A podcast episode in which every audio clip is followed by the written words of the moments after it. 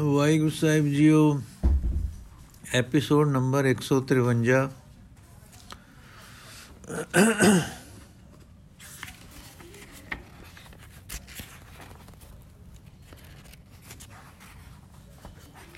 ਅਜਵੇਂ ਵਿਅਕਤੀ, ਭਾਗ ਦੂਜਾ। ਰਾਤ ਪਈ ਤੇ ਆਪ ਦੇ ਬਚ ਰਹੇ 5-6 ਸਿੱਖਾਂ ਵੱਲੋਂ ਆਪ ਦੇ ਨਿਕਲਣ ਵਾਸਤੇ ਜ਼ੋਰ ਦਿੱਤਾ ਜਾਂਦਾ ਹੈ।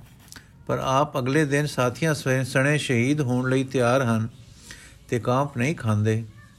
ਆਖਰ ਪੰਜਾਂ ਨੇ ਉਸ ਅਸੂਲ ਮੁਜਬ ਜੋ ਸਿੱਖਿਆ ਸਾਨੇ ਕਿ ਪੰਥ ਦਾ ਫੈਸਲਾ ਸਭ ਲਈ ਨਾਤਕ ਹੈ, ਗੁਰੂ ਜੀ ਨੂੰ ਆਪਣੇ ਫੈਸਲੇ ਨਾਲ ਨਿਕਲਣ ਤੇ ਮਜਬੂਰ ਕੀਤਾ। ਗੁਰੂ ਜੀ ਨਿਕਲੇ, ਪਰ ਸ਼ਤਰੂ ਦਲ ਵਿੱਚੋਂ ਨਿਕਲਣ ਵਾਸਤੇ ਜੁਧ ਵਿਦਿਆ ਦੀ ਪ੍ਰਬੀਨਤਾ ਤੇ ਅਜਵੇਂ ਦਿਲ ਦੀ ਅਜਿਤ ਸੁਰਮ ਗਤੀ ਦਾ ਕਰਤੱਵ ਫੇਰ ਕੀਤਾ। ਇੱਕ ਪਾਸੇ ਵੱਲ ਵੱਧ ਕੇ ਲਲਕਾਰ ਦਿੱਤੀ ਕਿ ਸਿੱਖਾਂ ਦਾ ਗੁਰੂ ਨਿਕਲ ਗਿਆ ਹੈ ਜੇ ਉਸ ਆਵਾਜ਼ ਦੀ ਸੇਧ ਪਰ ਸ਼ਤਰੂ ਦਲ ਵੱਲੋਂ ਝੁਕਾਓ ਹੋ ਗਿਆ ਤੇ ਹਨੇਰੇ ਵਿੱਚ ਉਹਨਾਂ ਵਿੱਚ ਹਫਲਾ ਦਫਲੀ ਮਚ ਗਈ। ਦੂਸਰੀ ਸੇਧ ਜੋ ਆਪਨੇ ਅੰਗੀ ਸੀ, ਉਧਰੋਂ ਨਿਕਲ ਤੁਰੇ। ਦੋ ਸਾਥੀ ਨਾਲ ਸਨ, ਸੋ ਵੀ ਇਸ ਫੁਰਤੀ ਵਿੱਚ ਵਿਛੜ ਗਏ। ਆਪ ਭੱਜੀ ਗਏ, ਪਰ ਤੱਕੋ ਕੁਝ ਕੋ ਲੰਘ ਜਾਣ ਜਾਣੇ ਪਰ ਅਗੋਂ ਦੋ ਦਰੋਹੀ ਮਿਲ ਗਏ। ਉਹਨਾਂ ਨੇ ਰੋਕਿਆ, ਰੋਲਾ ਪਾਇਆ, ਪਰ ਆਪ ਨਾ ਡਰੇ, ਨਾ ਕੰਬੇ। ਉਹਨਾਂ ਨੂੰ ਜੋ ਜ਼ੇਰ ਕੀਤਾ, ਅੱਗੇ ਵਧੇ ਤੇ ਨਿਕਲ ਗਏ। ਪੋ ਫੁੱਟੇ ਮਾਛੀ ਵਾੜੇ ਅਪੜੇ। 60 ਘੰਟੇ ਤੇ ਆਪ ਭੁੱਖੇ ਹਨ। ਇੱਕ ਰਾਤ ਤੇ ਇੱਕ ਦਿਨ ਦੋ ਘੋਰ ਸੰਗਰਾਮ ਵਿੱਚ ਰਹੇ ਹਨ ਤੇ 5-6 ਘੰਟੇ ਤੋਂ ਦੌੜ ਰਹੇ ਹਨ। ਆਖਰ ਸਰੀਰ ਨੇ ਆਲਸ ਖਾਦਾ ਤੇ ਸੜਕ ਤੇ ਨੇੜੇ ਹੀ ਖੜੇ, ਖੜੋ ਗਏ। ਬੈਠ ਗਏ ਤੇ ਲੇਟ ਗਏ। ਸ਼ੀਰ ਹਾਰ ਦੇ ਗਿਆ। ਪਰ ਮਨ ਅਜਿਤ ਹੈ। ਇਸ ਵੇਲੇ ਵੀ ਆਪਨੇ ਦਿਲ ਜਵੇਂ ਨਹੀਂ ਖਾਦੀ ਇੱਕ ਟਿੰਡ ਸਿਰਾਣੇ ਰੱਖੀ ਤੇ ਇੱਕ ਹੱਥ ਹੇਠਲੇ ਪਾਸੇ ਕਰਕੇ ਲੇਟ ਗਏ। ਦੂਸਰਾ ਹੱਥ ਜੋ ਉੱਪਰ ਨੂੰ ਹੈ ਧਨੁਕ ਹੱਥ ਵਿੱਚ ਲੈ ਕੇ ਟਿਕ ਗਿਆ। ਇਹ ਹਾਲਤ ਦਿਲ ਦੇ ਨਿਰਭੈ ਤਿਆਰੀ, ਦਿਲ ਦੀ ਨਿਰਭੈ ਤਿਆਰੀ ਦੱਸ ਰਹੀ ਹੈ ਕਿ ਜੇ ਕੋਈ ਲੋੜ ਪਵੇ ਤਾਂ ਦੇਰ ਨਾ ਲੱਗੇ। ਸੋ ਇਵੇਂ ਹੀ ਹੋਈ। ਜਦੋਂ ਆਪਣੇ ਵਿਛੜੇ ਸਾਥੀ ਆਪ ਮਿਲੇ ਹਨ ਤੇ ਉਹਨਾਂ ਨੇ ਆਪ ਜੀ ਨੂੰ ਪਛਾਣਿਆ, ਹੈ ਤਾਂ ਚਰਨ ਚਾਂਪ ਕੇ ਜਗਾਇਆ, ਜਾਗਦੇ ਸਾਰ ਆਪ ਦੇ ਹੱਥ ਨੇ ਧਨੁਕ ਬਾਣ ਸੰਭਾਲਿਆ ਤੇ ਉੱਠੇ। ਉੱਠਦਿਆਂ ਡਿੱਠਾ ਕਿ ਸੱਜਣ ਜਗਾ ਰਹੇ ਹਨ। ਦਿਲ ਦੀ ਅਜੁਕਤਾ ਇਸ ਕਰੜੇ ਖੇਤ ਦੇ ਸਮੇਂ ਆਪਣੀ ਤਿਆਰੀ ਵਿੱਚ ਆਪ ਨੂੰ ਦਿਖਾ ਰਹੀ ਹੈ। ਹੋਰ ਸੂਰਮੇ ਇਸ ਵੇਲੇ ਕਿ ਜਦ ਇਤਨੇ ਕਸ਼ਟਾਂ ਦੇ ਨਾਲ ਸਰੀਰ ਵੀ ਹਾਰ ਦੇ ਚੁੱਕਾ ਹੈ, ਦਿਲ ਢਾ ਬੈਠਣਗੇ ਤੇ ਨਿਰਾਸ਼ਤਾ ਘੇਰਾ ਪਾ ਲਵੇਗੀ। ਪਰ ਨਹੀਂ, ਆਪ ਉਸੇ ਨਿਰਭੈਤਾ ਵਿੱਚ ਹਨ। ਅੱਜ ਦਾ ਦਿਨ ਮਾਛੀਵਾੜੇ ਬਾਗ ਵਿੱਚ ਲੰਘਦਾ ਹੈ। ਰਾਤ ਗਿਰਾਂ ਵਿੱਚ ਇੱਕ ਪਿਆਰੇ ਦੇ ਘਰ ਆਸਰਾ ਮਿਲਦਾ ਹੈ। ਇੱਕ ਦੋ ਦਿਨ ਇੱਥੇ ਟਿਕਦੇ ਹਨ। ਪਾਤਸ਼ਾਹ ਨੂੰ ਪਰਮ ਨਿਰਭੈ ਖਤ ਲਿਖਦੇ ਹਨ, ਜੋ ਖਤ ਕੇ ਅਜੁਕਤਾ ਦੀ ਜਿਉਂਦੀ ਤਸਵੀਰ ਹੈ। ਫਿਰ ਇੱਥੋਂ ਵੀ ਨਿਕਲ ਜਾਂਦੇ ਹਨ। ਜਦੋਂ ਪਹਿਲਾ ਸਲਾਮਤੀ ਦਾ ਟਿਕਾਣਾ ਮਿਲਦਾ ਹੈ ਤਾਂ ਆਪਣਾ ਸੱਜਣ ਇੱਕ ਮਹੰਤ ਪਿਆਰ ਨਾਲ ਮਿਲਦਾ ਹੈ, ਸੇਵਾ ਕਰਦਾ ਹੈ, ਪਰ ਆਖਦਾ ਹੈ, ਰਾਤ ਨਾ ਰਹੋ, ਅੱਗੇ ਨਿਕਲ ਜਾਓ। ਵੈਰੀ ਆ ਗਿਆ ਤਾਂ ਮੈਂ ਤੇ ਮੇਰਾ ਡੇਰਾ ਤਬਾਹ ਹੋ ਜਾਣਗੇ। ਸ਼ਿਵਲੀ ਮਿੱਤਰ ਦੇ ਫੁੱਲ ਮਾਰਨ ਤੇ ਮਨਸੂਰ ਰੋ ਪਿਆ। ਹਾਂ ਜਿਸ ਨੇ ਸਾਰੇ ਸ਼ਹਿਰ ਦੇ ਪੱਥਰਾਂ ਦੀ ਮਾਰ ਸਾਰੀ ਸੀ, ਮਿੱਤਰ ਦੇ ਫੁੱਲ ਮਾਰਨ ਨਾਲ ਰੋ ਪਿਆ ਪਰ ਇੱਥੇ ਤੱਕੋ ਅਜਵੇਂ ਦਿਲ ਮਜ਼ਬੂਤੀ ਕਿ ਆਪਣੇ ਮਿੱਤਰ ਦਾ ਡੇਰਾ ਹੈ ਜਿਸ ਨੂੰ ਡੇਰੇ ਤੇ ਸੰਗਤਾਂ ਜੋਗਾ ਆਪਨੇ ਕੀਤਾ ਸੀ, ਇੱਕ ਰਾਤ ਦੀ ਸਿਰ ਲਕਾਉਣੀ ਨਹੀਂ ਦਿੰਦਾ। ਪਰ ਆਪ ਦਾ ਦਿਲ ਟੁੱਟਦਾ ਨਹੀਂ, ਮਿੱਤਰ ਦੀ ਫੁੱਲ ਮਾਰ ਖਾ ਕੇ ਦਿਲ ਰੋਂਦਾ ਨਹੀਂ, ਨਿਰਾਸ਼ ਨਹੀਂ ਹੁੰਦਾ। ਉੱਥੋਂ ਆਪ ਉਸੇ ਰੰਗ ਉੱਠ ਟੁਰਦੇ ਹਨ। ਰਸਤੇ ਵਿੱਚ ਇੱਕ ਥਾਂ ਇੱਕ ਸਿੱਖ ਮਿਲਦਾ ਹੈ ਉਸ ਨੂੰ ਆਖਦੇ ਹਨ, ਆਪਣੀ ਘੋੜੀ ਦੇ ਪਰ ਉਹ ਭਾਵਨਾ ਵਾਲਾ, ਪਿਆਰ ਵਾਲਾ ਸਿੱਖ 100 ਦੇ 100 ਦੀ ਬਾਦਰ 100 200 ਦੀ ਬਾਦਰ ਇੱਕ ਘੋੜੀ ਉਸ ਪਾਤਸ਼ਾਹ ਨੂੰ ਦੇਣੋਂ ਨਾ ਕਰਦਾ ਹੈ, ਜਿਸ ਦੇ ਤਬੇਲੇ ਵਿੱਚ ਕਿਤਨੇ ਹੀ ਅਰਬੀ ਘੋੜੇ ਹੁੰਦੇ ਸਨ। ਆਪਣੀ ਇਹ ਬੇਕਸੀ ਦੀ ਹਾਲਤ ਵੇਖ ਕੇ ਉਸ ਗੁਰੂ ਗੋਬਿੰਦ ਸਿੰਘ ਦਾ ਦਿਲ ਅਰਮਾਨ ਵਿੱਚ ਨਹੀਂ ਜਾਂਦਾ, ਮਨਸੂਰ ਵਾਲਾ ਹੌਕਾ ਨਹੀਂ ਲੈਂਦਾ। ਆਪਣੇ ਆਪ ਨੂੰ ਨਿਤਾਣਾ ਨੀਵਾ ਹੋ ਗਿਆ ਨਹੀਂ ਸਮਝਦਾ। ਉਹ ਉੱਚਾ ਠਾਠ, ਉਹ ਚੜ੍ਹਦੀਆਂ ਕਲਾਂ ਵਿੱਚ ਕਾਇਮ ਰਹਿੰਦਾ ਹੈ। ਟੁਰੀ ਗਏ ਅੱਗੇ ਤੇ ਆਖਰ ਆਪਣੇ ਰਾਏ ਕਲੋ, ਰਾਏ ਕੱਲੇ ਦੇ ਗਿਰਾਂ ਦੀਆਂ ਜੂਹਾਂ ਵਿੱਚ ਆਪ ਗੁਜਰਾਂ ਤੋਂ ਦੁੱਧ ਮੰਗਦੇ ਸਨ, ਮੰਗਦੇ ਹਨ, ਗੁਜਰ ਮਖੌਲ ਕਰਦੇ ਹਨ, ਕਹਿੰਦੇ ਹਨ, ਅਸਾਂ ਦੇ ਡੰਗਰ ਲਵੇਰੇ ਨਹੀਂ, ਪਿੱਛੇ ਉਹ ਆ ਰਿਹਾ ਹੈ, ਗੱਭਰੂ ਉਸ ਦੀ ਗਾਂ ਦੁੱਧ ਦਿੰਦੀ ਹੈ। ਅਹਲ ਮਨ ਵਾਲੇ ਠਹਿਰ ਗਏ। ਜਦੋਂ ਉਹ ਮਾਹੀ ਆਇਆ ਤਾਂ ਆਪਨੇ ਦੁੱਧ ਮੰਗਿਆ। ਉਹ ਹੱਥ ਜੋੜ ਕੇ ਕਹਿਣ ਲੱਗਾ, ਦੁੱਧ ਸਦਕੇ ਨਾ ਕਰਾਂ ਕਿ ਮੇਰੀ ਗਾਂ ਤਾਂ ਦੁੱਧ ਨਹੀਂ ਦਿੰਦੀ। ਆਪ ਨੂੰ ਜੋ ਉਹ ਗੁਜਰ ਮੇਰੀ ਗਾਂ ਲਵੇਰੀ ਦੱਸ ਗਏ ਹਨ, ਮਸ਼ਕਰੀ ਕਰ ਗਏ ਹਨ। ਆਪ ਹੱਸੇ ਤੇ ਕਹਿਣ ਲੱਗੇ, ਮਸ਼ਕਰੀਆਂ ਵੀ ਕਰਨ ਲਈ ਬਣੀਆਂ ਹਨ। ਤੂੰ ਲੈ ਲੋਟਾ ਤੇ ਚੋ ਗਾਂ, ਸਾਈਂ ਦੁੱਧ ਦੇਵੇਗਾ। ਇੱਕ ਛੇਕੇ ਛੇਕ, ਇੱਕ ਛੇਕੇ ਛੇਕ, ਛੇਕੋ ਛੇਕ ਲੋਟਾ ਸੀ। ਮਾਈ ਨਿਸ਼ਚੇ ਵਾਲਾ ਮਾਈ ਬਹਿ ਗਿਆ। ਦੁੱਧ ਚੋਵੇ, ਕੁਛ ਤੇ ਲੋਟੇ ਵਿੱਚ ਰਵੇ ਕੁਛ। ਛੇਕਾ ਥਾਣੀ ਸਿਮੇ, ਆਖਰ ਭਰ ਗਿਆ ਲੋਟਾ। ਪਿਆਰ ਭਰੇ ਤੇ ਸਰਦਾ ਭਰੇ ਅਥਵਾ ਨਾਲ ਗੜਵਾ ਲੈ ਕੇ ਨਵਾਂ ਮਾਈ ਆਇਆ। ਆਪਨੇ ਦੁੱਧ ਲਿਆ ਪੀਤਾ ਤੇ ਕਿਹਾ ਬਿਸਵੰਬਰ ਹੈ ਸਰਬਮ ਭਰ ਹੈ। ਧਨ ਪਰਵਰਦਗਾਰ ਮਾਹੀ, ਲੈ ਇਹ ਲੋਟਾ। ਤੂੰ ਰੱਖ, ਤੂੰ ਰਜ ਖਾਏਗਾ। ਫਿਰ ਰਾਏ ਕੱਲੇ ਨੂੰ ਖਬਰ ਹੋਈ ਕਿ ਗੁਰੂ ਜੀ ਉਸ ਦੇ ਲਾਗੇ ਆ ਗਏ ਹਨ। ਅੱਗੋਂ ਲੈਣ ਆਇਆ, ਬੜਾ ਪਿਆਰ ਕੀਤੋ ਸੂ। ਆਪਣੇ ਪਾਸ ਰੱਖਿਆ ਸੂ, ਸੇਵਾ ਕੀਤੀ ਉਸ। ਇੱਥੇ ਹੀ ਖਬਰ ਆਈ, ਛੋਟੇ ਸਾਹਿਬਜ਼ਾਦਿਆਂ ਦੀ ਵਹਿਸ਼ਿਆਨੀ ਵਿਸ਼ਾਨਾ ਤਰੀਕੇ ਦੇ ਨਾਲ ਸ਼ਹੀਦ ਕੀਤੇ ਜਾਣ ਦੀ ਤੇ ਮਾਤਾ ਜੀ ਦੇ ਪਰਲੋਕ ਜਾਣ ਦੀ। ਹੁਣ ਵੀ ਜਮੀ ਨਹੀਂ ਖਾਦੀ ਰਾਏ ਕੱਲੇ ਪੁੱਛਿਆ, ਸਾਹਿਬ ਜੀ ਓੜਕ ਹੋ ਗਈ। ਆਪ ਹੁਣ ਵੀ ਉਸੇ ਰੰਗ ਹੋ, ਹੁਣ ਕੀ ਕਰੋਗੇ? ਆਖਣ ਲੱਗੇ, ਜ਼ਾਲਮ ਰਾਜ ਨੂੰ ਅਕਲ ਦੇਾਂਗੇ ਸੌ ਤੋੜ ਕੇ ਇਹ ਸਾਕੇ ਵਰਤਾ ਕੇ ਮੁਗਲਾਂ ਨੇ ਆਪਣੀ ਜੜ ਤੋਂ ਆਪ ਕੁਹਾੜੀ ਧਰ ਲਈ ਹੈ। ਕਲਿਆ, ਪਹਿਲਾ ਸਦਾਚਾਰੀ ਮੌਤ ਆਉਂਦੀ ਹੈ, ਰਾਜਸੀ ਮੌਤ ਮਗਰ ਮਗਰ ਟੁਰੀ ਆਉਂਦੀ ਹੈ। ਰਾਏ ਕੋਲਾ, ਕੱਲਾ ਕੰਬਿਆ, ਪਾਤਸ਼ਾਹ, ਮੈਂ ਵੀ ਉਸੇ ਕੌਮ ਮਜਬ ਦਾ ਹਾਂ। ਮੇਰੀਆਂ ਜੜਾਂ ਬਚਾ ਲਓ। ਆਪਨੇ ਤਲਵਾਰ ਦਿੱਤੀ ਤੇ ਕਿਹਾ, ਇਸ ਨੂੰ ਸੰਭਾਲ ਲਓ। ਜਦ ਤੱਕ ਆਦਰ ਨਾਲ ਰੱਖੋਗੇ, ਤੁਸਾਂ ਦੀ ਜੜ ਹਰੀ ਰਹੇਗੀ।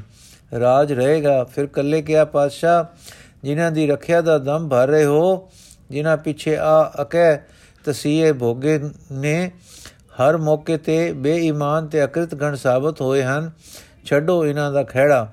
ਤਾਂ ਕਹਿਣ ਲੱਗੇ, ਜੋ ਕੀਤਾ ਹੈ, ਠੀਕ ਹੈ, ਤੇ ਉਹ ਕਰਨਾ ਹੈ, ਜਗਤ ਅਜਾਣ ਹੈ, ਦਬੇਲ ਹੈ, ਕਰੇ ਜੋ ਚਾਹੇ, ਅਸਾਂ ਆਪਣਾ ਇੰਡੀਆ ਹਰ ਹਾਲ ਪੂਰਾ ਕਰਨਾ ਹੈ।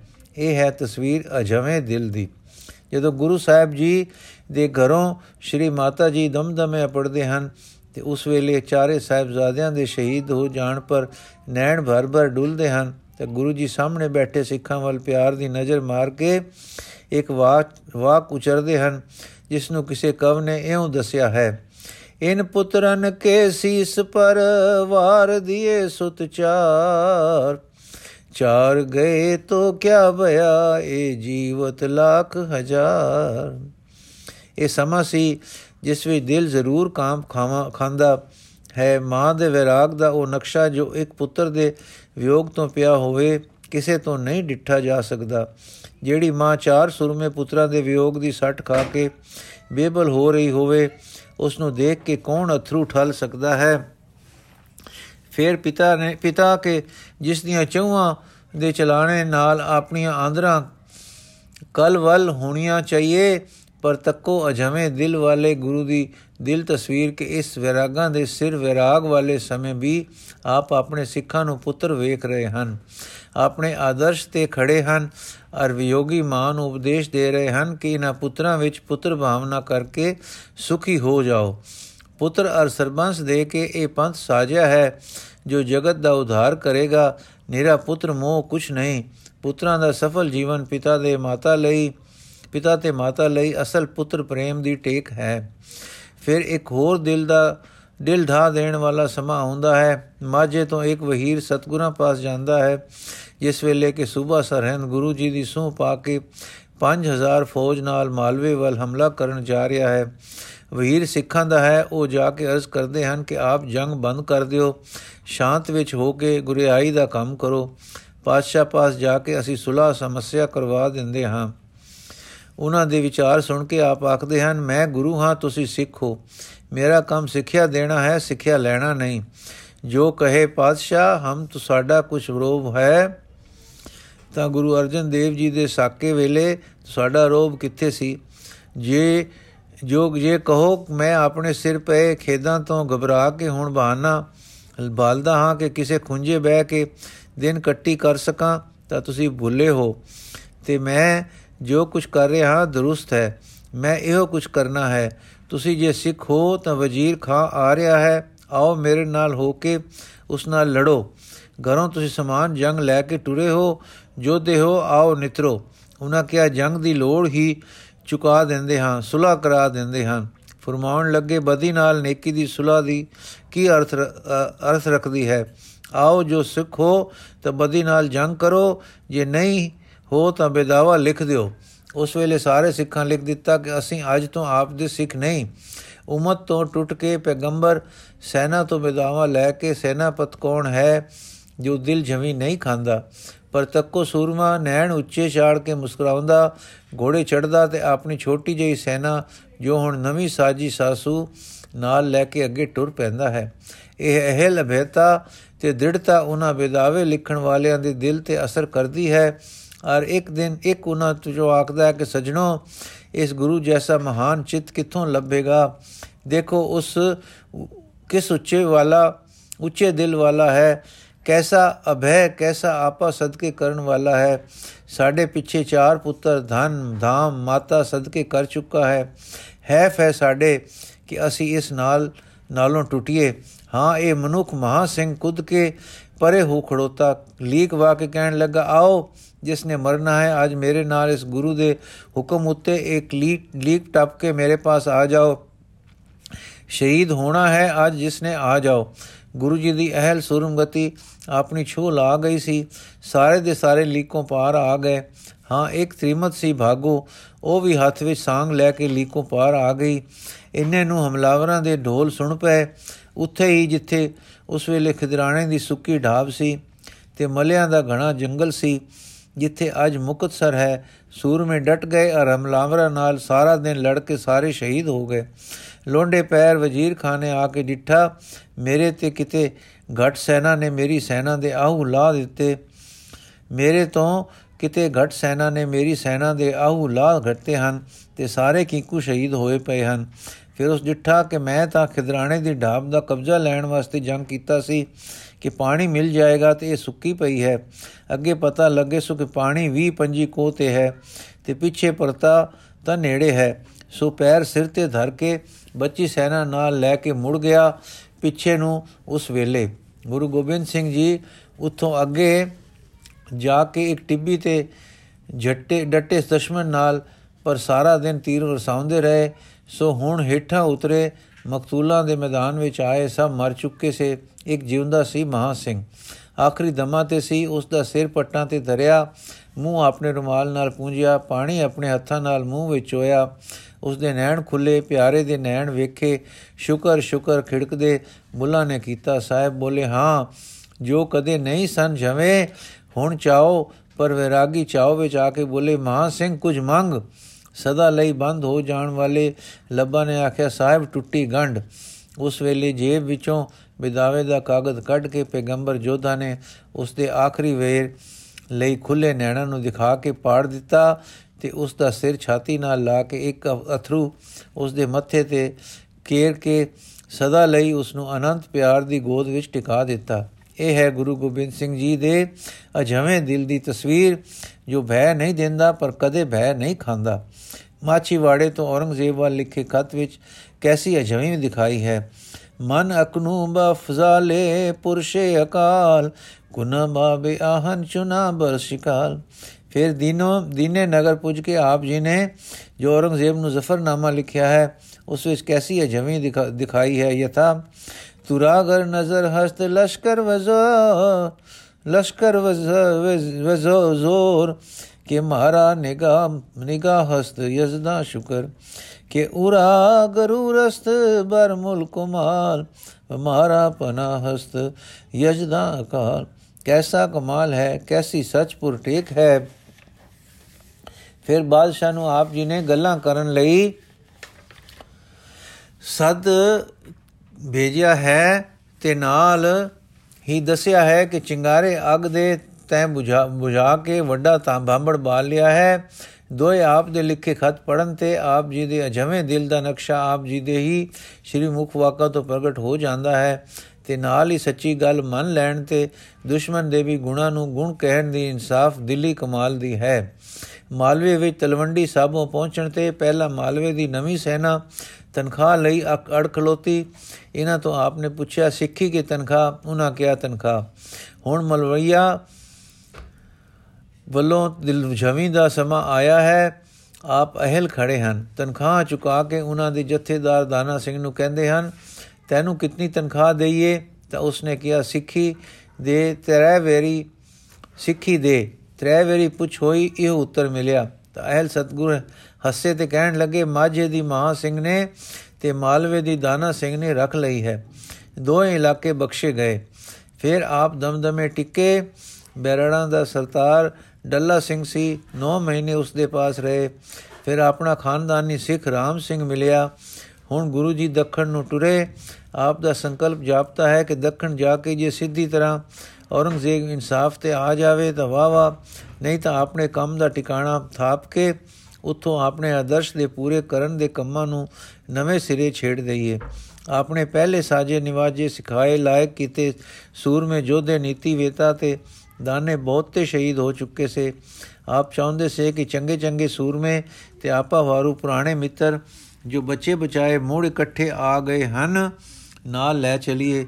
ਇਹ ਦੱਖਣ ਤੋਂ ਫੇਰ ਜੱਥੇ ਥਾਪ ਕੇ ਖਾਸ ਖਾਸ ਜਥੇਦਾਰਾਂ ਹੇਠ ਖਾਸ ਖਾਸ ਕਾਰਜ ਆਰੰਭੀਏ। ਇਹ ਅਨੁਮਾਨ ਆਪ ਦੇ ਉਸ ਸਮੇਂ ਦੇ ਕੰਮਾਂ ਤੇ ਹੁੰਦਾ ਹੈ।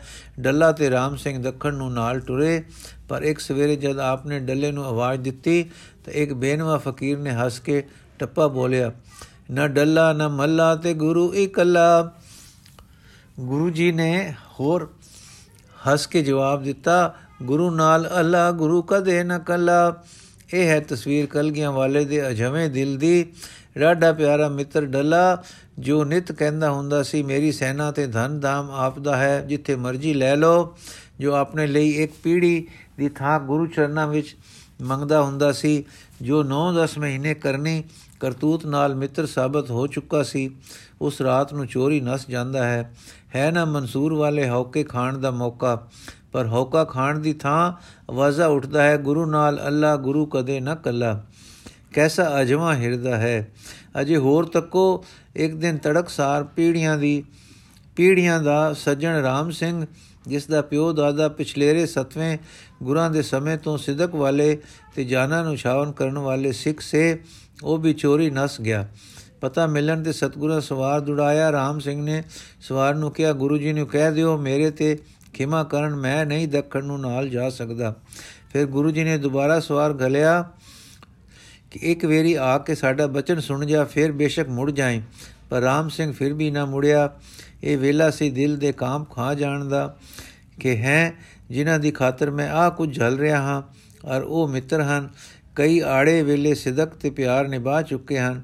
ਮੇਰੇ ਕੰਮ ਵਿੱਚ ਕੀ ਅਚਰਜ ਕਠਨਤਾ ਹੈ ਕਿ ਉਹ ਇੰਨੇ ਅਧੀਰਜੀ ਹੁੰਦੇ ਹਨ ਕਿ ਮੇਰੀ ਗੱਲ ਸੁਣਨ ਤੱਕ ਤੇ ਹੁਣ ਰਵਾਦਾਰ ਨਹੀਂ ਹੁੰਦੇ। ਮੈਂ ਕਿਉਂ ਆਰਾਮ ਨਾਲ ਲਾਂਬੇ ਹੋ ਕੇ ਦਿਨ ਨਾ ਗੁਜ਼ਾਰਾਂ?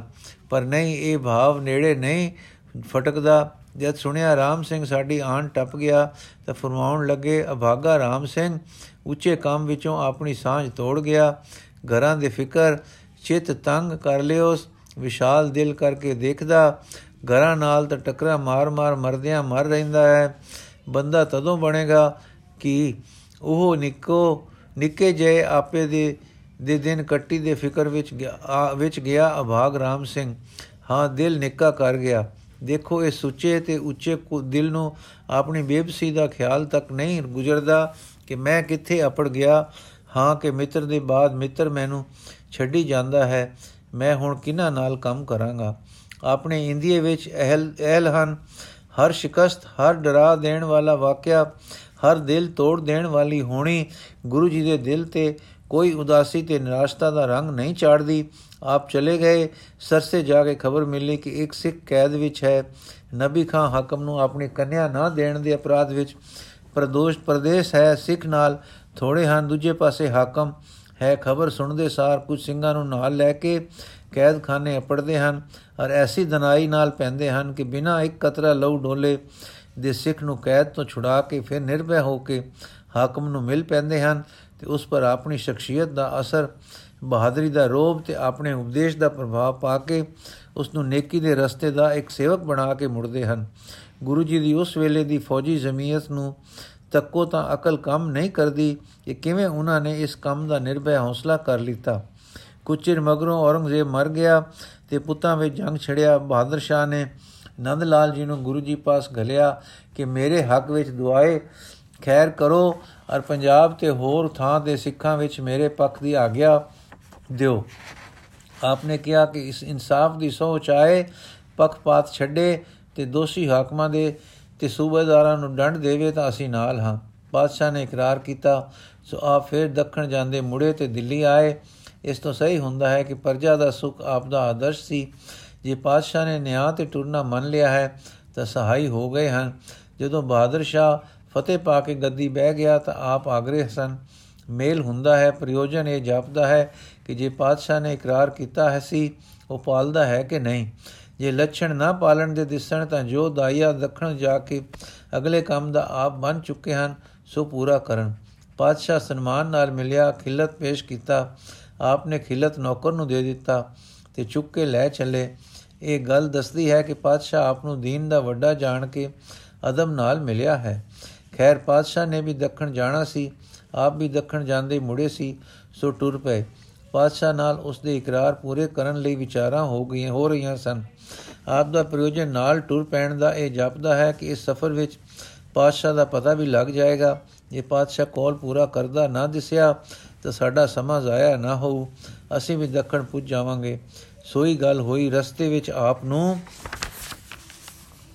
ਪੂਰੀ ਤਰ੍ਹਾਂ ਨਿਸ਼ਚੈ ਪੂਰਵਕ ਪਤਾ ਲੱਗ ਗਿਆ ਕਿ ਪਾਤਸ਼ਾਹ ਦਿਲ ਦਾ ਬਹੁ ਸੂਰਮਾ ਨਹੀਂ ਤੇ ਆਪਣੇ ਰਾਜ ਦੀ ਵਿਸ਼ਾਲਤਾ ਵਿੱਚ ਘਬਰਾਉਂਦਾ ਹੈ ਕਿ ਮੈਂ ਬਦਮਾਸ਼ ਸੂਬਿਆਂ ਨੂੰ ਛੇੜ ਨਹੀਂ ਸਕਦਾ ਐਸਾ ਨਾ ਹੋਵੇ ਕਿ ਰਾਜ ਗਰਦੀ ਕਰ ਦੇਣ ਪਾਤਸ਼ਾਹ ਦੇ ਇਕਰਾਰਾਂ ਦਾ ਅਖੀਰ ਨਾ ਪੂਰੇ ਹੋਣ ਦਾ ਰੂਪ ਤੱਕ ਕੇ ਫਿਰ ਮੌਕਿਆ ਆਇਆ ਹੈ ਦਿਲ ਦੇ ਟੁੱਟੇ ਟੁੱਟ ਤੇ ਨਿਰਾਸ਼ ਹੋ ਜਾਣ ਦਾ ਪਰ ਆਪਣੀਆਂ ਚੜ੍ਹਦੀਆਂ ਕਲਾਂ ਵਿੱਚ ਆਪ ਨਾਂਦੇੜ ਜਾ ਕੇ ਡੇਰਾ ਪਾ ਲੈਂਦੇ ਹਨ ਬਾਦ ਦਿੰਦੇ ਹਨ ਤੇ ਪਾਤਸ਼ਾਹ ਨਾਲ ਅੱਗੇ ਨਹੀਂ ਜਾਂਦੇ। ਇੱਥੇ ਅੱਡਾ ਜਮਾ ਕੇ ਹੁਣ ਕੰਮ ਆਰੰਭਦੇ ਹਨ। ਮਾਧੂ ਦਾਸ ਵਿਰਾਗੂ ਨੂੰ ਜੋ ਨਾਟਕਾਂ ਚੇਟਕਾਂ ਵਿੱਚ ਪਰਚਿਆ ਹੋਇਆ ਸੀ, ਸੁਧਾਰਦੇ ਹਨ ਤੇ ਸਿੱਖੀ ਮਾਰਗ ਵਿੱਚ ਲਿਆ ਕੇ ਉਸ ਨੂੰ ਸਿੱਖ ਬਣਾ ਕੇ ਅੰਮ੍ਰਿਤ ਛਕਾ ਕੇ ਪੰਜ ਸਿੰਘ ਆਪਣੇ ਜਾਨ ਨਿਸਾਰ ਤੇ ਪੁਰਾਣੇ ਤਜਰਬੇਕਾਰ ਦੂਰੰਦੇਸ਼ ਸੂਰਬੀਰ ਉਸ ਦੀ ਸਲਾਹਗਿਰੀ ਦੀ ਸਭਾ ਥਾਪ ਕੇ ਪੰਜਾਬ ਵੱਲ ਟੋਰ ਦਿੰਦੇ ਹਨ। ਅਜੇ ਹੋਰ ਕੀ ਕੀ ਕਰਨਾ ਸੀ, ਸਾਈ ਜਾਣੇ ਪਰ ਹੁਣ ਵਾਹਿਗੁਰੂ ਜੀ ਦਾ ਸਦਾ ਆ ਗਿਆ। ਹੁਣ ਆਖਰੀ ਸਮਾਂ ਆਇਆ ਦਿਲ ਦੇ ਕਾਮ ਖਾਣ ਦਾ। ਪਹਿਲਾ ਜ਼ਿੰਦਗੀ ਦਾ ਸਾਰਾ ਕੰਮ ਅਰਥਾਤ ਪੈਦਾ ਕੀਤੇ ਬੰਦੇ ਅਨੰਦਪੁਰ ਰਸਤੇ ਵਿੱਚ ਚਮਕੌਰ ਤੇ ਆਖਰ ਮੁਕਸਰ ਮੁਕਸਰ ਵਿੱਚ ਲਗਭਗ ਸ਼ਹੀਦ ਹੋ ਚੁੱਕੇ ਹਨ। ਪਰ ਆਪਨੇ ਉਦਾਸੀ ਨਹੀਂ ਖਾਦੀ ਇੱਕ ਨਵਾਂ ਬੰਦਾ ਲੱਭ ਲਿਆ ਤੇ ਬੰਦਾ ਬਣਾ ਲਿਆ। ਨਵਾਂ ਬੰਦਾ ਪੈਦਾ ਕਰਕੇ ਕੰਮ ਕਰਨ ਲਈ ਗੱਲ ਦਿੱਤਾ ਹੈ। ਦੇਖੋ, ਅਚਾਨਕ ਇੱਕ ਦਰੋਹੀ ਨੇ ਆਪ ਨੂੰ ਜ਼ਖਮ ਲਾ ਦਿੱਤਾ ਹੈ। ਕਿਸੇ ਛਿਪੇ ਰੁਸਤਮ ਦੀ ਚਾਲਕਾਰੀ ਪੈ ਗਈ ਹੈ। ਜ਼ਖਮ ਪੇਟ ਤੇ ਕਾਰੀ ਹੈ। ਚਲਾਣਾ ਸਹੀ ਦਿਸ ਰਿਹਾ ਹੈ, ਪਰ ਫਿਰ ਵੀ ਨਹੀਂ ਡੋਲੇ ਕਿ ਮੇਰਾ ਆਦਰਸ਼, ਮੇਰਾ ਉਦੇਸ਼ ਹੁਣ ਮਲਿਆ ਮੇਟ ਹੋ ਜਾਏਗਾ। ਫੋਨ ਪੰਜਾਂ ਸਿੰਘਾਂ ਨੂੰ ਆਪਣਾ ਰੂਪ ਕਹਿ ਕੇ ਆਪਣੀ ਸਾਜੀ ਜਥੇਬੰਦੀ ਦੀ ਮੋਹਰ ਲਾ ਕੇ ਕਹਿ ਦਿੱਤਾ ਕਿ ਗੁਰੂ ਪੰਥ ਪੰਥ ਗੁਰੂ ਹੈ। ਗੁਰੂ ਸਾਹਿਬ, ਗੁਰੂ ਗ੍ਰੰਥ ਸਾਹਿਬ ਗੁਰੂ ਹਨ। ਜੀਵਨ ਦੇ ਕਰਤਬਾਂ ਤੇ ਤੁਹਾਨੀ ਤੇ ਰੂਹਾਨੀ ਕਲਿਆਣ ਦੇ ਆਦਰਸ਼ਾਂ ਦਾ, ਜਿਸ ਦੀ ਰੋਸ਼ਨੀ ਵਿੱਚ ਤੁਰਨਾ ਹੈ, ਪੰਥ ਨੇ ਜਿਸ ਪੰਥ ਨੂੰ ਗੁਰਿਆਈ ਦਿੱਤੀ ਹੈ, ਤਾਬਿਆ ਗੁਰੂ ਗ੍ਰੰਥ ਦੇ, ਤਾਂ ਕਿ ਕੋਈ ਇਨਸਾਨ ਪੰਥ ਨੂੰ ਦਰੁਸਤ ਰਸਤੇ ਤੋਂ ਪਰੇ ਨਾ ਲੈ ਜਾ ਸਕੇ। ਜੀਵ ਚਾਹੇ ਕੋਈ ਕਿੰਨਾ ਵੱਡਾ ਹੋਵੇ ਐਸ਼ਵਰਜ ਪਾ ਕੇ ਉਸ ਦੀ ਹੋਂ, ਉਸ ਦੀ ਅਕਲ ਵਿੱਚ ਦਖਲ ਦੇਣ ਲੱਗ ਜਾਂਦੀ ਹੈ। ਇਸ ਕਰਕੇ ਇੱਕ ਦੀ ਥਾਂ ਪੰਥ ਗੁਰੂ ਥਾਪਿਆ। ਫਿਰ ਸੋਚਿਆ ਕਿ ਬਹੁਤੇ ਵੀ ਪੰਥ ਵਿੱਚ ਇੱਕ ਖਿਆਲ ਦਾ ਧੜਾ ਬਣ ਕੇ ਹੋਂ ਵਿੱਚ ਗੁਸੇੜ ਸਕਦੇ ਹਨ। ਇਸ ਵਾਸਤੇ ਗੁਰੂ ਗ੍ਰੰਥ ਸਾਹਿਬ ਦੀ ਰਹਿਨਮਾਈ ਨੂੰ ਉਹਨਾਂ ਦੇ ਸਿਰ ਤੇ ਕੁੰਡਾ ਥਾਪਿਆ। ਗੁਰੂ ਗ੍ਰੰਥ ਸਾਹਿਬ ਗੁਰੂ ਸਾਹਿਬਾਂ ਦਾ ਹਿਰਦਾ ਹਨ, ਉਹਨਾਂ ਦੇ ਆਦਰਸ਼ ਹਨ। ਉਹ ਆਦਰਸ਼ ਜੋ ਵਾਹਿਗੁਰੂ ਜੀ ਨੇ ਉਹਨਾਂ ਨੂੰ ਆਪਣੇ ਗਿਆਨ ਦੁਆਰਾ ਅਨੁਭਵ ਕਰਾਏ, ਇਹ ਅੱਗੋਂ ਨੂੰ ਗੁਰਿਆਈ ਤੇ ਜਥੇਬੰਦੀ ਦੇ ਰੁਕਨ ਥਾਪ ਕੇ ਆਪਨੇ ਨਿਸ਼ਚੈ ਕੀਤਾ ਕਿ ਮੇਰੇ ਚੋਲਾ ਛੋੜ ਜਾਣ ਨਾਲ ਮੇਰੇ ਸ਼ੁਰੂ ਕੀਤੇ ਪਰਮਾਰਥਿਕ ਤੇ ਆਰਥਿਕ ਕੰਮ ਸਮੇਂ-ਸਮੇਂ ਸਿਰ ਸਿਰੇ ਚੜਨਗੇ ਪਰ ਐਸਾ ਹੀ ਹੋਇਆ। ਗੁਰੂ ਗ੍ਰੰਥ ਪੰਥ ਗੁਰੂ ਥਾਪਿਆ, ਕਿਉਂਕਿ ਦੇਵ ਗੁਰੂ ਜਾਂ ਅਵਤਾਰ ਗੁਰੂ ਦਾ ਸਿਲਸਿਲਾ ਹੁਣ ਬੰਦ ਸੀ ਹੁਕਮ ਵਿੱਚ, ਤੇ ਅੱਗੋਂ ਨੂੰ ਗੁਰਿਆਈ ਦਿੱਤੀ ਰੱਬੀ ਗਿਆਨ ਤੇ ਜਥੇਬੰਦੀ ਨੂੰ। ਇੱਥੇ ਹੁਣ ਦੂਰਦਰਸ਼ਤਾ ਤੇ ਕੌਮ ਸਾਜਣ ਦੀ ਪ੍ਰਬੀਨਤਾ ਦਾ ਕਮਾਲ ਹੈ ਤੇ ਇਸ ਦੇ ਨਾਲ ਉਸ ਅਜਵਾ ਅਜਮਤਾ ਦਾ ਦਰਸ਼ਨ ਹੁੰਦਾ ਹੈ ਕਿ ਜੋ ਇਸ ਆਤਮ ਸਮੇਂ ਵੀ ਉਹਨਾਂ ਦਾ ਦਿਲ ਨਹੀਂ ਹਿਲਾ ਸਕੀ। ਆਪਨੇ ਪਹਿਲਾ ਜਥੇਦਾਰ ਬੰਦਾ ਸਿੰਘ ਗੁਰਬਖਸ਼ ਸਿੰਘ ਥਾਪਿਆ ਤੇ ਪੰਜਾਬ ਟੋਰਿਆ ਸੀ। ਦੂਜਾ ਜਥੇਦਾਰ ਸੰਤੋਖ ਸਿੰਘ ਦੱਖਣ ਵਿੱਚ ਹੋਇਆ। ਸੰਗਤ ਦੇ ਉਦਾਸ ਹੋਣ ਪਰ ਕਿ ਅਸੀਂ ਹੁਣ ਕੀ ਕਰਾਂਗੇ? ਗੁਰੂ ਜੀ ਨੇ ਫਰਮਾਇਆ ਕਿ ਪੰਥ ਮੈਂ ਅਕਾਲ ਪੁਰਖ ਦੀ ਗੋਦੀ ਪਾਇਆ ਹੈ। ਮੇਰਾ ਕੰਮ ਉਸ ਦਾ ਹੁਕਮ ਸੀ। ਹੁਕਮ ਅਟਲ ਹੈ, ਟੱਲੇਗਾ ਨਹੀਂ।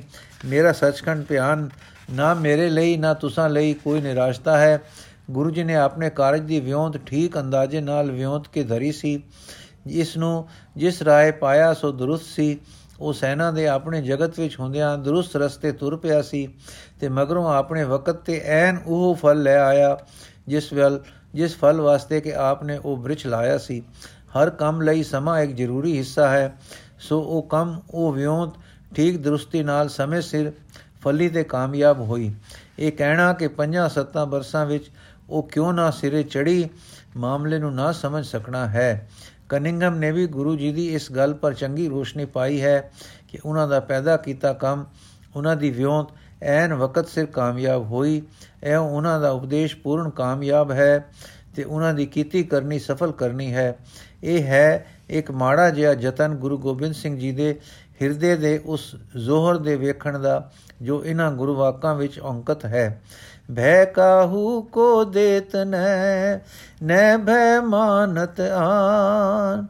ਭੈ ਕਾਹੂ ਕੋ ਦੇਤ ਨੈ ਨੈ ਭੈ ਮਾਨਤ ਆਨ। ਦਨ ਦਨ ਸ੍ਰੀ ਗੁਰੂ ਗੋਬਿੰਦ ਸਿੰਘ ਜੀ ਮਹਾਰਾਜ। ਵਾਹਿਗੁਰੂ ਜੀ ਕਾ ਖਾਲਸਾ ਵਾਹਿਗੁਰੂ ਜੀ ਕੀ ਫਤਿਹ। ਕਲਗੀਧਰ ਚਮਤਕਾਰ ਭਾਗ ਦੂਜਾ ਪੁਸਤਕ ਸਮਾਪਤ। ਵਾਹਿਗੁਰੂ ਜੀ ਕਾ ਖਾਲਸਾ ਵਾਹਿਗੁਰੂ ਜੀ ਕੀ ਫਤਿਹ।